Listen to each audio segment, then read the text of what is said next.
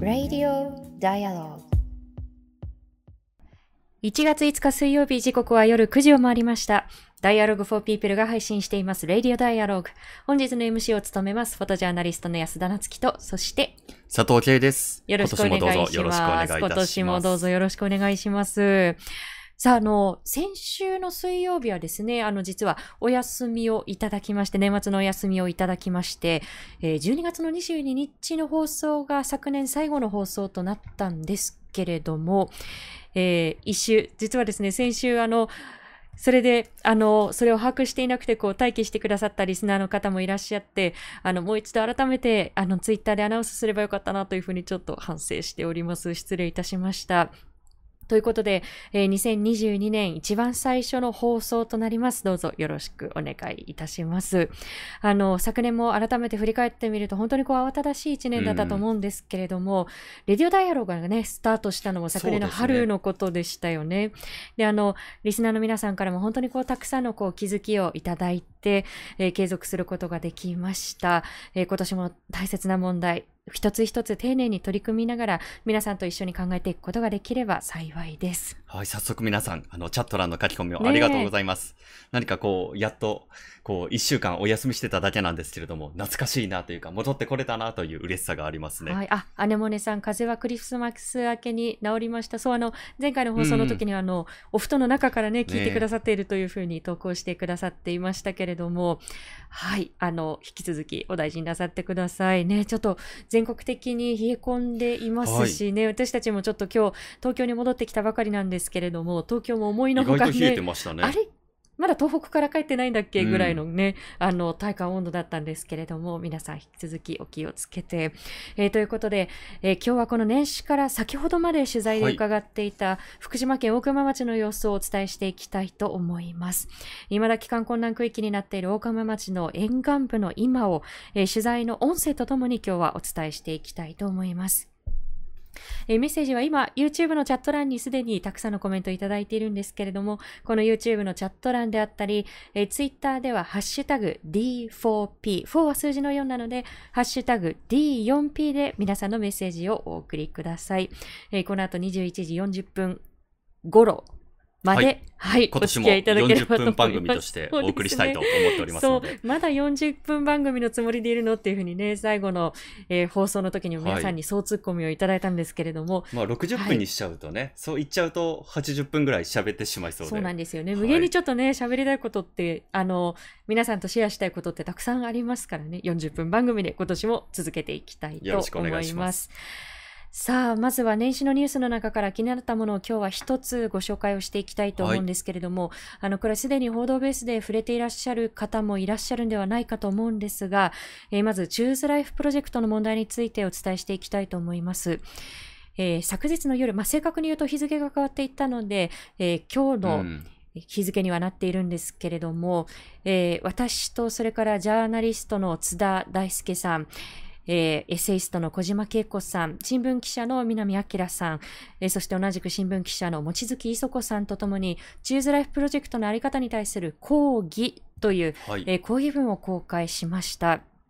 で、あの、 Choose Life Project もしかすると皆さんの中にもご視聴くださっている方いらっしゃったんではないかと思うんですけれども、えー、公共のメディアと、えー、称しているインターネット上のメディア、この Choose Life Project ですね。あの、YouTube 上で様々なこう配信を行ってきて、それこそ貧困問題だったり、コロナのこと、それから政治問題だったり、非常にこう幅広く配信を通して、うん、えー、リスナーさんたち、視聴者の方々とこうシェアしていくようなこう番組を作っていたんですよね。はい、で、私自身も、えー、番組に司会としてお邪魔することが多かったんですけれども、えー、ゲストと呼ばれて、して呼ばれたこともありますし、ね、佐藤さんも一回ね。そうですね、震災特番で、やっぱりこう、なかなかあの、いわゆるメインストリームのメディアがやらないような声をですね、きっちり届けてくれるっていう、そういう貴重なメディアだなと感じていただけに、あの、残念なニュースではあったんですけれども。そうなんです。あの、どういうちょっとあのニュースが入ってきてしまったのかというと、えー、実は、えー、私たちの調査を進めていくうちに、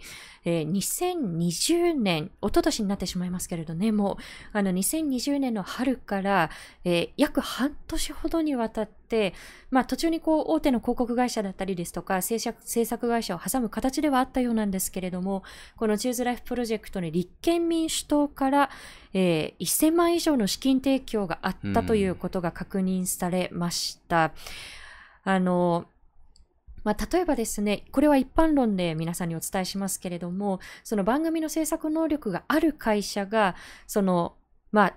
国のこう政党から下請けとして、番組の制作を請け負って、で、その成果物をその政党の名前で出す。例えば、立憲民主党だったり、立憲チャンネルとか、あの、自分たちのこう独自のチャンネルなんかをこう持っていたりする政党ってたくさんありますよね。という形で出すということは一般論としてはあり得るんですけれども、ただ、チューズライフプロジェクトというのは公共のメディアなんです、うん、ということを銘打ってきたわけですよね。で、この2020年の春からの約半年間って、例えば振り返ってみると、検察庁法の改正案の問題があったりですとか、えー、それから都知事選なんかもありましたよね。ね東京都の中ですと、様々な政治の非常にこう目まぐるしい動きがあった時期ということもあって、で、そういう、特にやっぱりこう政治イシューに関する配信というのが非常にこう集中している期間でもあったんですよね。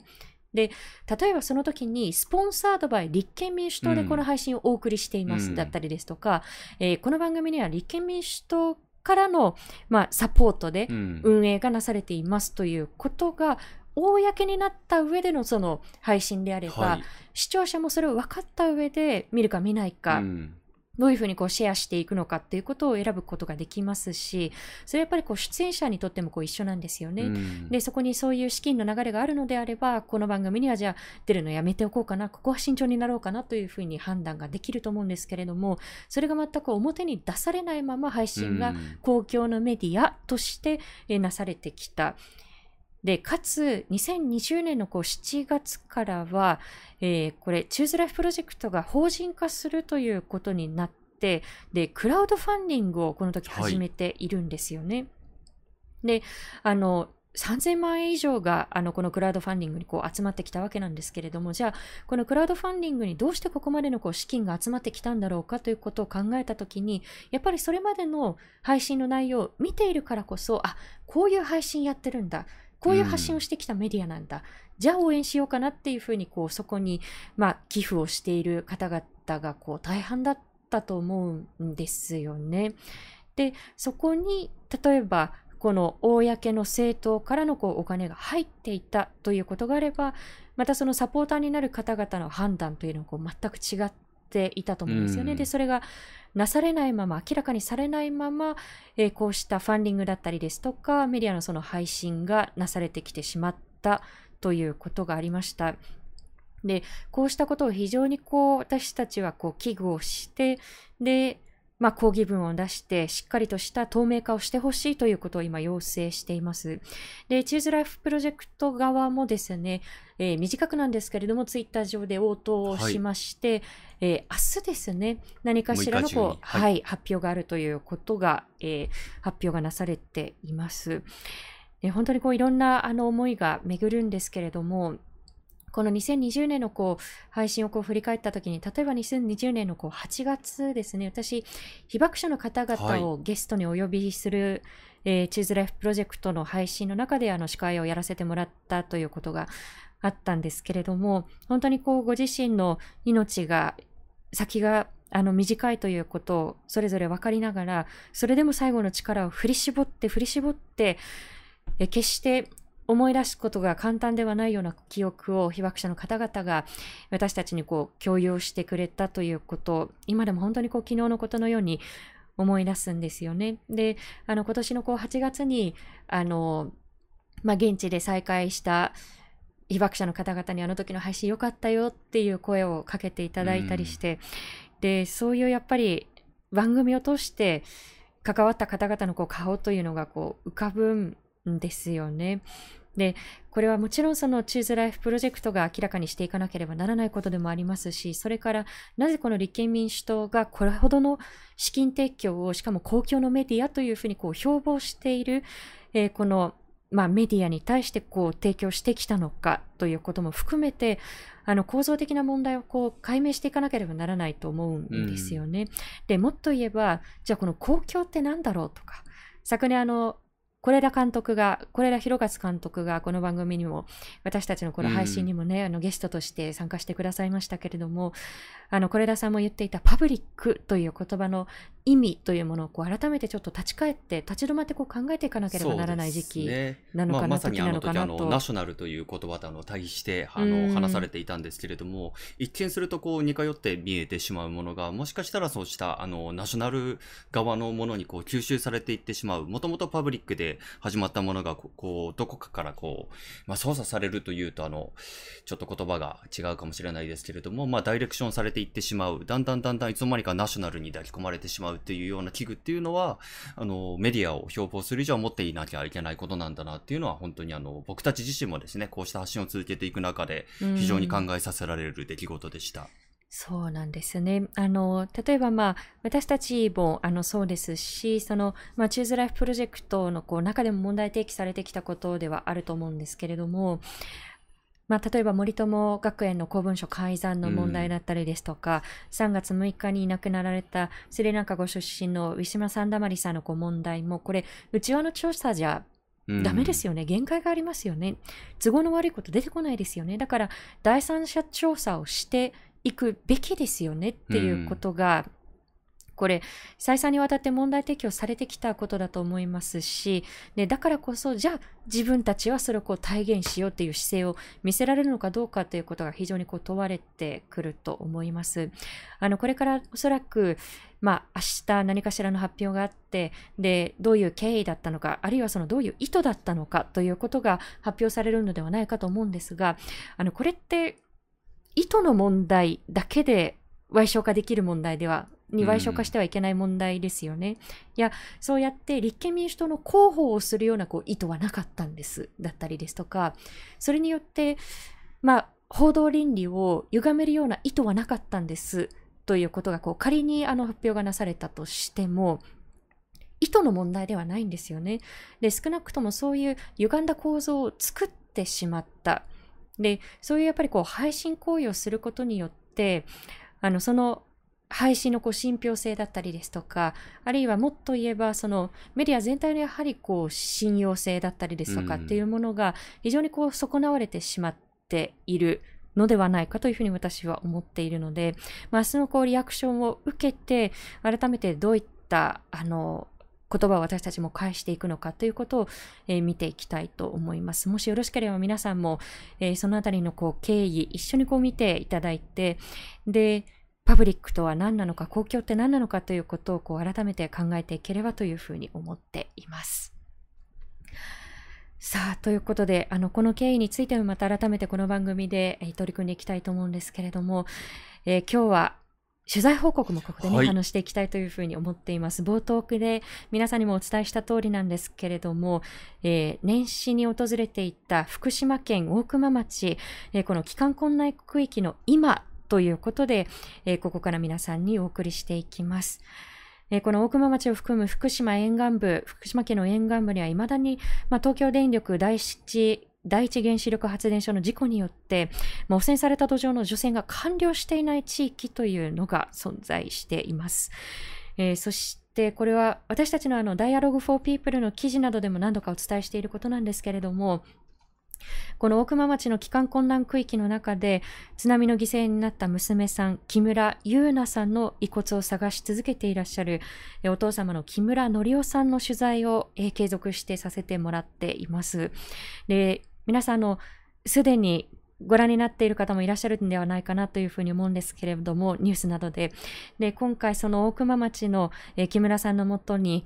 えー、沖縄で非常にこう長きにわたって40年近くにわたって、えー、沖縄戦の犠牲者の遺骨を収集してきた、続けてきた、えー、具志堅高松さんが木村さんのもとを訪れました。で、その限られた数日間のその捜索ではあったんですけれども、えー、実は先にあの皆さんにお伝えしてしまうと、えー、震災から約10年9ヶ月という月日を得て、えー、ゆうなさんのものだと思われる遺骨の一部が発見されました。えー、ゆうなさんのものとみられる遺骨が見つかるのは約5年ぶりということで、えー、今回はその木村さんと具志堅さんの交流から、えー、そしてその遺骨の発見見の瞬間まで音声を交えて皆さんにお伝えしていきたいと思っています。はい。ということで、あの、取材報告を始めていきたいんですけれども、その前に、あの、この福島県大熊町、東日本大震災当時、どのような状況だったのかという概要をお伝えしたいと思います。え皆さんも、あの、ご存知の通り、東京電力福島第一原子力発電所の1号機そして4号機まで、え全部で6号機まであるうちの1号機から4号機までが、えこの大熊町の沿岸に立地しています。そして2011年3月11日、東日本大震災が発生、え大熊町は震度6の揺れに襲われたんですね。うん、で、その当時の、え大津波警報ですと、まあ当初は3メートルから6メートルと予想されていたんですけれども、実際には、え約13メートル、え訴状高、つまり津波がこう駆け上がった高さでいうと、15メートルに達していたと推察されています。で、あの、翌、えー、2011年3月12日には、えー、原発の1号機が水素爆発を起こしました。そして14日には3号機、15日には4号機と相次いで爆発が起き、えー、その建屋の屋根が吹き飛んだ、えー、その様子というのはですね、皆さんの中でも覚えていらっしゃる方が多いのではないでしょうか。うん、で、その後、あの、事故の影響を受けてですね、大熊町の全域が警戒区域に指定されていたんですけれども、まあ、それからもう、あの、10年以上過ぎてですね、段階的に少しずつ、えー、避難指示が解除されていっています。ただですね、未だにあの、帰還困難区域という、えー、場所に指定されている地域というのはですね、えー、避難指示が避難指示の解除が進んでいるとはいえ、まだまだ残っています。であのその除染であったり、あとはその原発の廃炉ですね、えー、まだまだ本当に30年、40年かかるのではないかと言われている土地です。えそして木村則夫さん、閉会でも何度も取材させていただいている木村さんはですね、え地震発生当時、小学1年生だった娘の優奈さんがですね、小学校での授業を終えて、え隣のすぐ隣接する児童館で遊んでいたそうなんですね。そこにですね、木村さんのお父さんの渡郎さんが地震が起きたということで児童館へ駆けつけたんですけれども、そこで一旦ですね、海のすぐそばにあった自宅に引き返すということで車に乗り込んだんですね。で、そこにゆうなさんも乗り込んで、えー、家の方に向かっていき、そのまま行方不明となってしまったということです。あの、翌12日にはですね、あの、先ほどもご説明したように原発事故、えー、爆発などが起きですね、あの、木村さん自身もあの、避難を余儀なくされてしまい、捜索を続けることができませんでした。で、その後、えー、木村さんのお父さんの渡郎さんと、えー、妻のみゆきさんが遺体となって発見されましたが、ゆうなさんの遺体は見つかりませんでした。で、それから数年限られた一時帰宅の時間を使って、えー、木村さんはずっとですね、あの、ゆうなさんのご遺骨を探し続けていたんですけれども、うん、えー、2016年の11月、えー、中間貯蔵施設予定地のですね、現地調査を行っていた環境省に依頼して、重機での捜索を行ったところ、えー、それから1ヶ月もしないうちに、ゆうなさんの骨が見つかりました。ただそれは非常にあの小さな骨で、えー、泥だらけのマフラーから小さな首の骨が出てきたり、あとは顎だったり歯だったり、その顔周りのあのご遺骨というのは出てきたんですけれども、えー、大部分の遺骨はまだ見つかっていませんでした。で、その時に木村さんがですね、あの時こう原発であの放射線が危ないからということで避難せずに、もしですね、すぐ、えー、ゆうなさんを探していたら見つかったんじゃないか、えー、そのような後悔を、えー、語っていました。ただですね、えー、これからお聞きいただくあのインタビューというのはですね、2021年、昨年の2月にあの木村さんにあの答えていただいたものなんですけれども、えー、その時はですね、こう遺骨が全部見つからないのは、えー、ゆうなさんにですね、ここでこの現実を伝え続けなさいと言われているのかもしれないと、そのように、えー、話していました。その当時のインタビューの様子を皆さんにお聞きいただきたいと思います。がですね、えー、これ実は音声を編集していて気づいたんですけれども、はい、実はこの映像、映像で撮っている音声なんですけれども、その映像のすぐバックになっているところがですね、今回、えー、ゆうなさんのご遺骨が実は見つかった場所なんですよね。そうなんですよね。はい、木村さんの背中の背後に映ってるんですよね、はい、その場所が。そうなんです。僕たちも何度も何度もあの、そのそばを歩いていて、えー、木村さんが、えー、今からお聞きいただくインタビューで答えている、そのまさに真後ろで今回ご遺骨が見つかったということになります。えー、それでは、えー、昨年2021年2月のインタビューの様子をお聞きください。例えば自分としては全部探して見つかんなければそれで整理ができたんですよねもうじゃあ海に行っちゃったんだなっつって諦めもついたかもしれないんだけどここにで見つかることによってなんか別のこう思いが出てきてそれが、あのー、津波で命を失ったのか、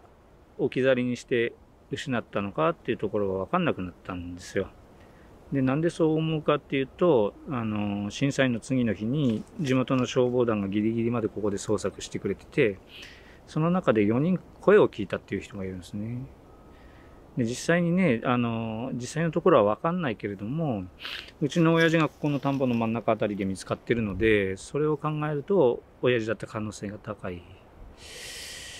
ってことは、あのー、ね、ユーナがここで見つかってるってことは多分この辺にいたと思うんですよね。ユーナもね、生きてた可能性はゼロではなくなっちゃったので、そういう意味で、あの、整理がつかなくなってしまう。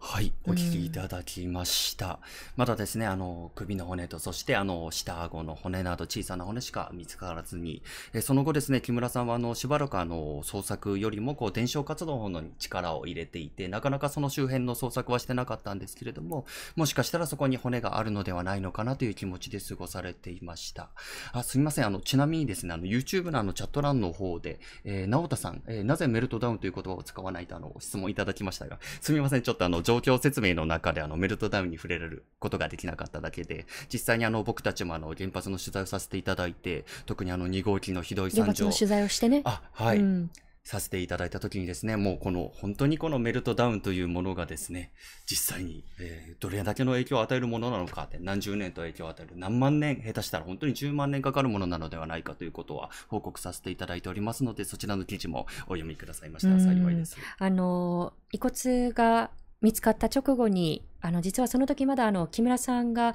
えー、長野県の白馬村に、あの、住まわれていて、あの、原発の事故後にですね、あの、そちらにこう避難をしていて、あの、長女のまゆさんと共にこう暮らしていらっしゃったんですけれども、あの、そちらにお邪魔した時にこう、本当にこう、しんしんと外は雪が、本当にこう雪深いところでしんしんと雪が降る中で、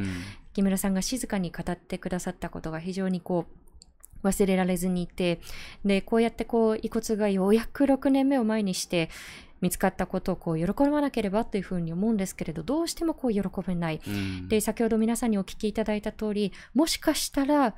生きていたんじゃないか、すぐに捜索が叶っていれば助けられたんじゃないか。なぜ自分の娘をこうして6年近くこの瓦礫の中に閉じ込めておかなければならなかったのかということを考えてしまうと、喜ぶに喜べないということをおっしゃっていました。で、あの、今回のですね、実は、具志堅さんの沖縄で長年遺骨の収集を続けてこられた沖縄県の具志堅高松さんの木村さんに、木村さんへのこう訪問なんですけれども、えーこのお二人がこう縁がつながった経緯を少しあのここでお伝えしたいと思います。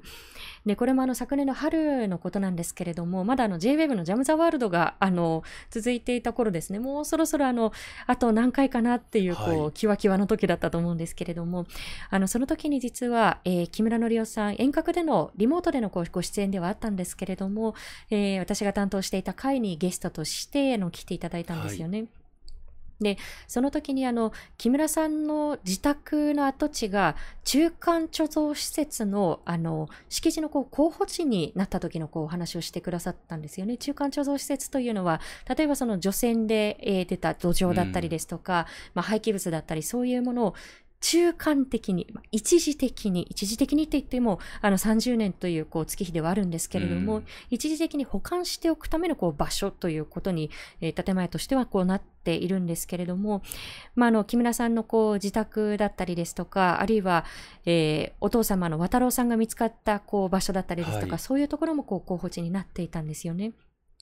で、国の環境省側のこう説明会に木村さんが出席をされた時に質問に立って、で、自分の娘がまだ見つかっていません。これからも探していくつもりなんです、ということを発言した時に、あの、国のその、まあ、説明に当たった方が、行方不明者がいるということはあの存じ上げませんでしたという趣旨の言葉を木村さんに返したんですよね。はい、で非常にこう愕然とするようなこう思いになったということを木村さんがそのラジオ番組でお話をしてくださいました。でその時に実はあのリスナーさんからのコメントで「あ今日もいらっしゃいますかね」えーあ、いらっしゃいますよね。はい、あの、フォアサイトさんにですね、あの、今日もあのコメント欄であの書き込んでくださっていると思うんですけれども、あの、自分はそういう環境省側の国側の振る舞いは驚かない。なぜならこの国は戦没者の遺骨で海を埋め立てて基地を作ろうとしているような国なんだ。うん、だから自分は驚かないんだという趣旨の、えー、コメントをいただいて私はハッとしたんですよね。うんで、あの、これどういうことかというと、辺野古でまず新基地建設が進んでいますよね。で、その地盤がもう、とにかくマヨネーズ地盤と言われるぐらい、本当にこう、ふにゃふにゃで、本当にこう、基地ができるのかどうかということもこう、怪しいぐらいのものなんですよね。で、当初の計画よりも、よりたくさんの土砂を必要としてしまうということのこう、流れから、南部といえば沖縄のこう本島の南部といえば非常にこう激戦地でまだまだ多くの方々のこう、まあ、戦没者の方々のこう遺骨が見つからないままガマの中だったりですとかいろんなところにこう残されている中ですけれどもそういった方々のこう遺骨が混じっているような土砂を使ってこの新基地建設が進んでしまうのではないかということ、えー、これ今まだまだあの非常にこうぐらぐらとしているこう問題ではあるんですけれども、はい、あのそういったことが報じられていた時でもありました。で、この2つの問題が、あの、ファサさんにちょっとメッセージをいただいたときに、こう、バチンとこう重なるものがあって、うん、で、あの、実は、あの、木村さんにお声かけをして、具志堅さんのところに一緒に行ってみませんかというふうに、こう、実際に訪問できたのが2021年の4月のことでした。で、実際に木村さんと共に具志堅さんのご案内で、日本軍がかつて使っていた号の中で、遺骨の捜索をさせてもらったんですけれども、で、その遺骨の捜索を、あの、に加わらせてもらった後に、まあ、お二人でこう、木村さんと具志堅さんのいろんなお話をされている中で、で、木村さんが自分自身のこう、迷いみたいなものを具志堅さんにお伝えしていたんですよね。で、例えばそのユーナさんのこう捜索を続けたいということだったりですとか、まあ、ユーナさんのこう遺骨の一部が見つかった場所を慰霊の場所、伝承の場所としてこう残しておけない、残していくことはできないだろうか。うん、でもこれって自分娘一人のために、自分一人のためにこれはわがままのなのなのだろうかという、まあ、そういったことをこう具志堅さんに、まあ、ちょっと心情をこう吐露しているような時でした。で、それに対して具志堅さんがどういう言葉を返したのかということを、うん、ここでその当時の音声をお聞きください。これは人間の尊厳の問題で、あの人間数が1人だからとか2人だから数が少ないからという問題じゃないですよ。もし必要でしたら私も声を上げますよ。あのそうやって何でしたっけ？誰でしたっけ？一人も取り残さないとかって言ってなかったでしたっけ、うん、そんな話聞いたことありますね、うん、フレーズとしては聞きますね、うん、いやそういう人いっぱいいますよいやこれあの遠慮することじゃないですよ。もうそれこそ何て言うんですか？当然の権利ですよ確かに中にはこう一人の意見でもって全体の利益が損なわれないかとか何とかっていうのも出てくるかもしれないんですけどそんなの関係ない一人の人間を大事にできないのがみんなを大事にできるわけないだろうっていう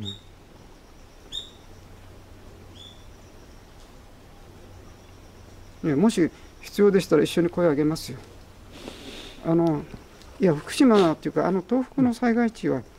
あの行方不明者の捜索っていうのはいつか行こうと思ってたんですけど。はい。ということで、その当時の音声を皆さんに聞いていただきました。えー、ちょうど、日本軍の号から出てきて山の中でお話をされていたという、うん、あの空気感がちょっと皆さんにもこう伝わったかなというふうに思うんですけれどもあの自分もじゃあ木村さんのもとを訪れますねということを具志堅さんがおっしゃってくださってで普段お仕事をされているのでなかなかあの連休がある時ではないとこう、はい、ね、来ることが難しいということだったんですけれども、この年末年始のこう休みを使って、えー、大熊町を訪れたということが今回の滞在でした。あの非常に印象に残ってるのがですね、はい。こうやっぱり木村さんはあの具志堅さんがあの行きますって言ってもどこかこうご迷惑をかけてしまうのではないのかって遠慮がちだったんですけれども、うん。具志堅さんすぐにですねそれはどれぐらいの広さなんだ？どれぐらいの堆物があるんだ？あの当時ね、うん、何人いたらどれぐらいの作業が進むんだ？ってそいう。う具体的な話がですね。ね。そう、すぐその場で出てきたことに、やっぱり木村さんも驚かれていて、その熱意というものが、あの、今回の訪問につながったなと思います。うんあの1月の1日に来られてこの日はあの移動日だったんですけれども、次の日に一緒に帰還困難区域に入ってで最初はあの木村さんのこう自宅の跡地だったりですとか、ゆうなさんの、えー通っていた小学校なんかをこう一緒に回らせてもらって、うんで午後にそのゆうなさんの、えー遺骨の一部が見つかった近くを訪れたんですよね。で木村さんご自身はもうこの辺りは捜索は終わっていてここからもう見つからないんではないかというふうにこう思っていた場所なんですけれどもあの具志堅さん例えばその地形だったりですとか、うんこの辺りにこう水が流れた跡があるだったりですとかあのそういったことを非常にこう、まあ、頭の中でこう緻密に考えられていたんだと思うんですよね。であのその場所をじゃあ少しずつこう掘ってみようということで掘り始めてわずか20分足らずでしたね。ですねあの具志堅さんが突然こう声色が変わって木村さんっていうふうにこう、うん呼んででとにかくこう夢中になってこうそこから周りを掘り出してでその少しずつ少しずつあれこれえ遺骨なのかなと素人目に見るとなかなかわからないんですけれども。ね。本当にあの木の枝のようにも見えてしうまう。ん、これ木じゃないのかな？本当は石じゃないのかな？っていうふうに私なんかこう傍らで見ていて思っていたところだったんですけれども具志堅さんが本当にこう柔らかく今お父さんが掘り出すからねというふうにその遺骨に対して、えー語りかけながら周りを掘ってで木村さん自身がその骨を取り上げてで25センチほどの非常にこう大きな骨が出てきますでその掘り出した時の音声をここで皆さんにお聞きいただけれはい、ばと思少います、しあの草がガサガサする音なども入っていますが、その臨場感とともにお聞きくだされば幸いです。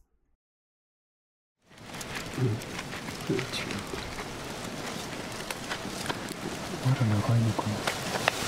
いやここで折れてる？こっ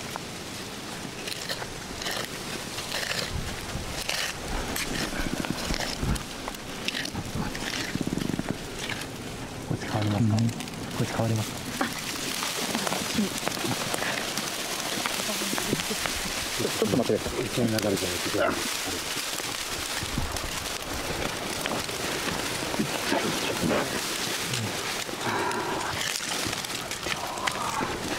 こっち側に寄っていきます？えっと、私そこ行ってからその草か刈りますよ。うん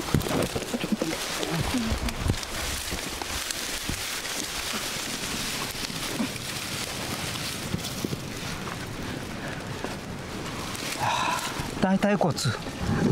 大腿骨だ。はい。見つかった。もっとここ探せば出てくるかもしれない。ああ、よかった。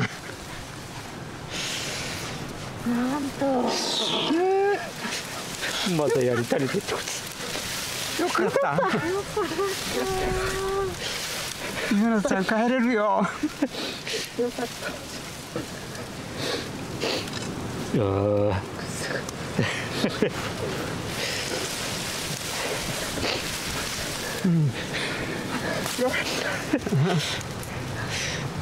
もうちょっと探しましょうか。いやすげえ。いやもうこここ徹底的にやらないとダメですね。うん。右足です。ああそこまで分かっちゃう。うん。ね、ちょっと音声の中でこう鼻をですする音が入ってしまっているんですけど私たちもちょっとね今もちょっと佐藤も感極まってしまっているんですけれども、あの私もちょっと目の前で起こっている光景がにわかには信じられなくて、一体こう何が起きてるんだろうと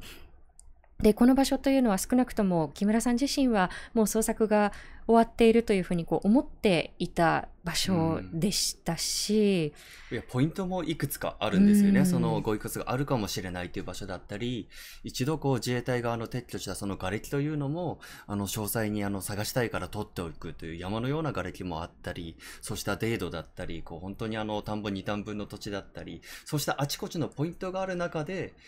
ここだと。うん、うん。いや、ちょっと私自身もこう、にわかには信じられなくて、こう、その日一日すごくこう、ふわふわとしたあの気持ちで過ごしてしまったんですけれども、やっぱり次の日にこう、朝起きて、私がそうだったので、木村さんもっとこう、ね、いろんなこう感情が湧いてきたと思うんですけれども、で、次の日にこう、朝起きて、あれこれってこう、あ昨日のことって夢じゃないんだよなっていうふうに思った時にふっとこう浮き上がってきた言葉がやっぱり人間の力ってすごいんだなって。であの東京電力のこう第一原発の事故というのは人間がこう起こしてしまった事故でしたしその不条理によってこの捜索が阻まれてしまったということもありましたけれども一方で、まあ、捜索を諦めずにこう続けてきた、まあ、木村さんがいらっしゃってで具志堅さんの長年の知見と何よりもやっぱりこう情熱があってあ人間の力ってまだまだすごいのかもしれないというふうにこう思った瞬間でした。でそれからあの1日経って次の日に改めてあの具志堅さんに思いを聞いた音声がありますのでここでお聞きください。正直なんていうんですか奇跡だと思います。あのそんなに広くない場所でも遺骨を探し当てるっていうふうに非常に難しいんですよ。30センチずれると出てこないんですよね。でそれがこう最初に掘り出した場所木村さんと並んでこう掘り出した場所から出てきたっていうふうな。で最初でもって正直まさか本当にと思ったんですけどでも間違いないと思ってほんの少し出ただけですぐそれは確信しました。でそれをこう木村さんに交代してもうお父さんがこう出してあげてくださいということで。ですけどもまあこれはおそらくそのお父さんと娘さんがお互いをこう呼び合っていたことの結果だと思っています。まあ、私たちはそれをこう手伝いしたということでそうですねまだまだ手伝いできることはたくさんあります。はい、ということで具志堅さんこれは奇跡だなっていうこうことだったりですとか、まあ、お父さんと娘さんが呼び合う力なんだということをこう何度もね、おっしゃっていたんですけれども、あの、ただ、あの、具志堅さん自身もですね、こう、前日から、まあ、もっと言えばその前から、あの、どういう地形でどういうふうにこう、津波が来て、うん、で、ここは傾斜があるのかだったりですとか、うん、非常にこう、細かく情報収集をされていたんですよね。で、あの、私たちは、あの、岩あの福島県で具志堅さんの到着を待っていたんですけれども、あの沖縄タイムスの安倍武記者が、あの実はあの具志堅さんと沖縄から同行してくださって、はいで、その道中、道中といいますか、あの飛行機の中でですね、あの具志堅さんがおもむろにこう何かを取り出して何かなと思ったら、バラバラっとこう飛行機の机の上にこう、ね、取り出したのが、えー、人の手の骨の模型、うん、それも手首から先の、ね、そうそうなんです。であのこの辺りの細かい骨っていうのはあの非常にこう石なんかとこう見分けるのがこう難しくて常にこう触って感触をこう自分の中でこう覚えておかないと見落としちゃうんですよっていうことで日頃からやっぱりそういうことにこう積み重ねて、やっぱり、あの小さな遺骨でもこう見逃さないっていうことができていたんだなというふうにこう思いました。あの、具志堅さん、あの、他にもこう、これは骨ではないんですよ、こう、人なんですよ、だから帰る権利があるんですよっていうことをおっしゃっていて、で、うん、例えば、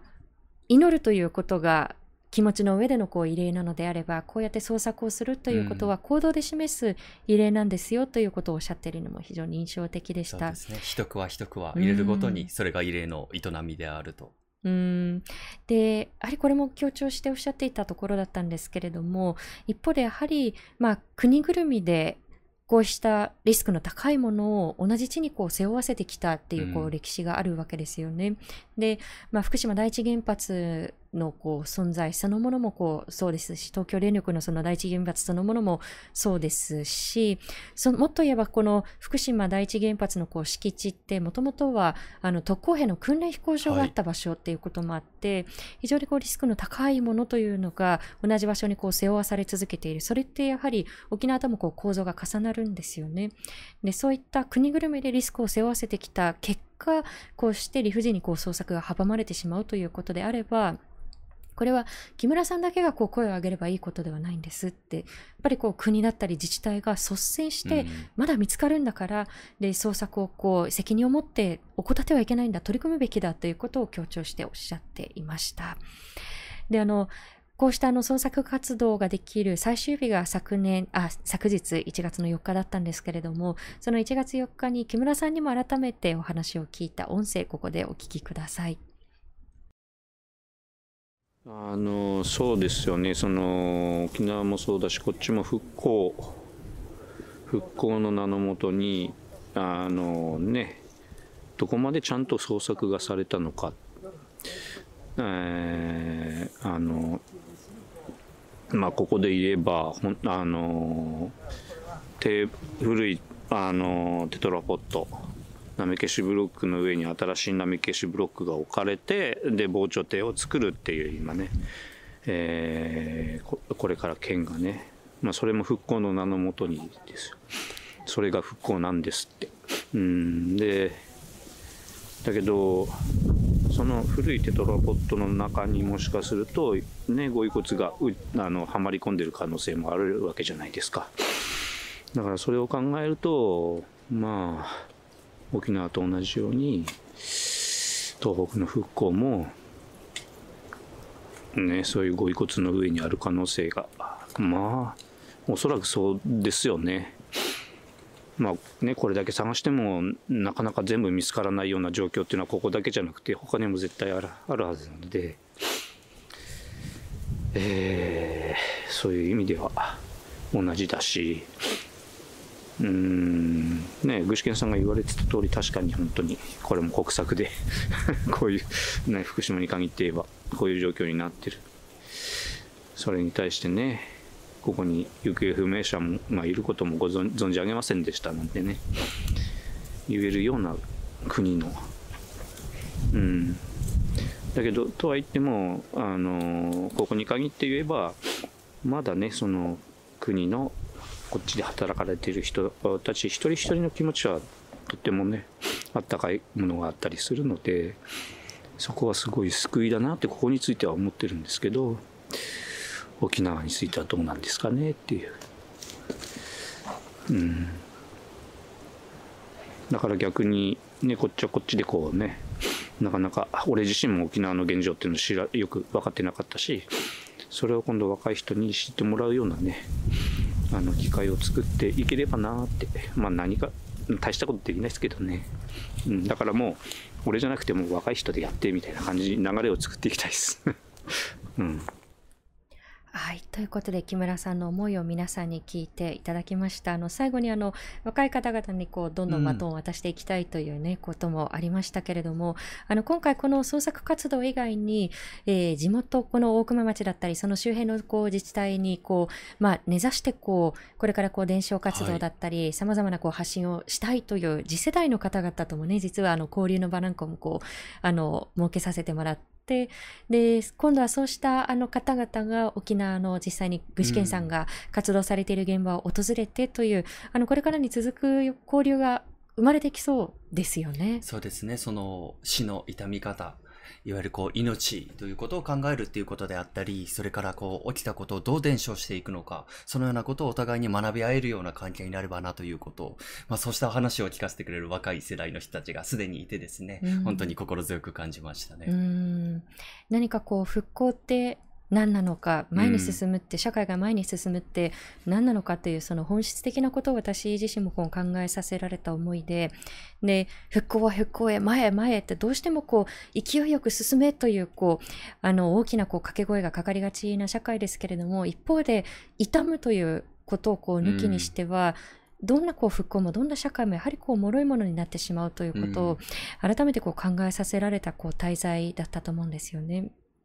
で、あの、今度、我々もちょっと沖縄が非常にあの、今、あの、オミクロン株含め、あの、コロナの状況深刻という報道が今日なされたばかりなんですけれども、はい、状況を見つつ、私たちもまた沖縄にも取材に伺いたいなというふうに思っています。また今回の様子もですね、あの、記事、動画などで配信していきたいと思っていますので、はい、またこの音声だけというのも非常にあの、いいものだなとは思うんですけれども、ぜひその場の様子も映像やまた文字から見ていただけましたら幸いです。はい。ということで、新年一番最初の放送でしたけれども、21時40分頃のこれは、範疇内ではないだろうか。まだゴロだね。ゴロですね。これはゴロ、ゴロ認定していいんでしょうか？はい。ゴロ認定しましょう。はい。ということで、ありがとうございます。今日の放送をもう一度聞きたい方、え Dialogue for People の YouTube チャンネルにアーカイブをしていきます。え今後の放送のお知らせもいたしますので、チャンネル登録よろしくお願いいたします。え今日の放送は Spotify、Apple Podcast、Google Podcast でも聞くことができます。あの、木村さんと具志堅さんのこう思いだったりですとか、ここでどんなことが起きてきたのかということを、なるべく多くの方々に私たちもこう届けたいなというふうにこう思っているので、あの、こういうアーカイブがあるよっていうふうに、あの、もしできる方々は、あの、シェアをしていただけたら本当にこう嬉しいなというふうに思っています。さあ、あの、今年はどのような、あの、一年になるのかというところですけれどもね、まだまだね、そう、5日しか、5日も経ってしまったのかもしれないですけれども、まだまだ始まったばかりの2022年ということで、あの、素敵な一年に皆さんにとってもなるよう願いつつ、えー、今年も皆さんとの対話を大切に放送を続けていきたいと思います。さあ、来週1月12日の放送は、弁護士の小玉光一さんをお招きして、入管法の改定案再提出の問題について考えていきたいと思います。えー、昨年に入管法の政府案が事実上の廃案に追い込まれたということになりましたけれども、えー、最近の入管庁の動きを見ていると、これをまた再提出、同様のものが出てくるんではないかという懸念が非常にこう高まっています。えー、何が問題点なのか、入管問題というのは改めてあのどういった問題なのかということに立ち返って放送していきたいと思います。えー、ということで、このレディオダイアログ、来週のまたこの時間21時にお会いしましょう。本日の相手は、フォトジャーナリストの安田夏樹と佐藤圭でした。ありがとうございました。おやすみなさい。ご視聴ありがとうございました。チャンネル登録やご評価をいただけますと幸いです。また、このチャンネルは皆様のご寄付に支えられております。ご支援、ご協力、よろしくお願いいたします。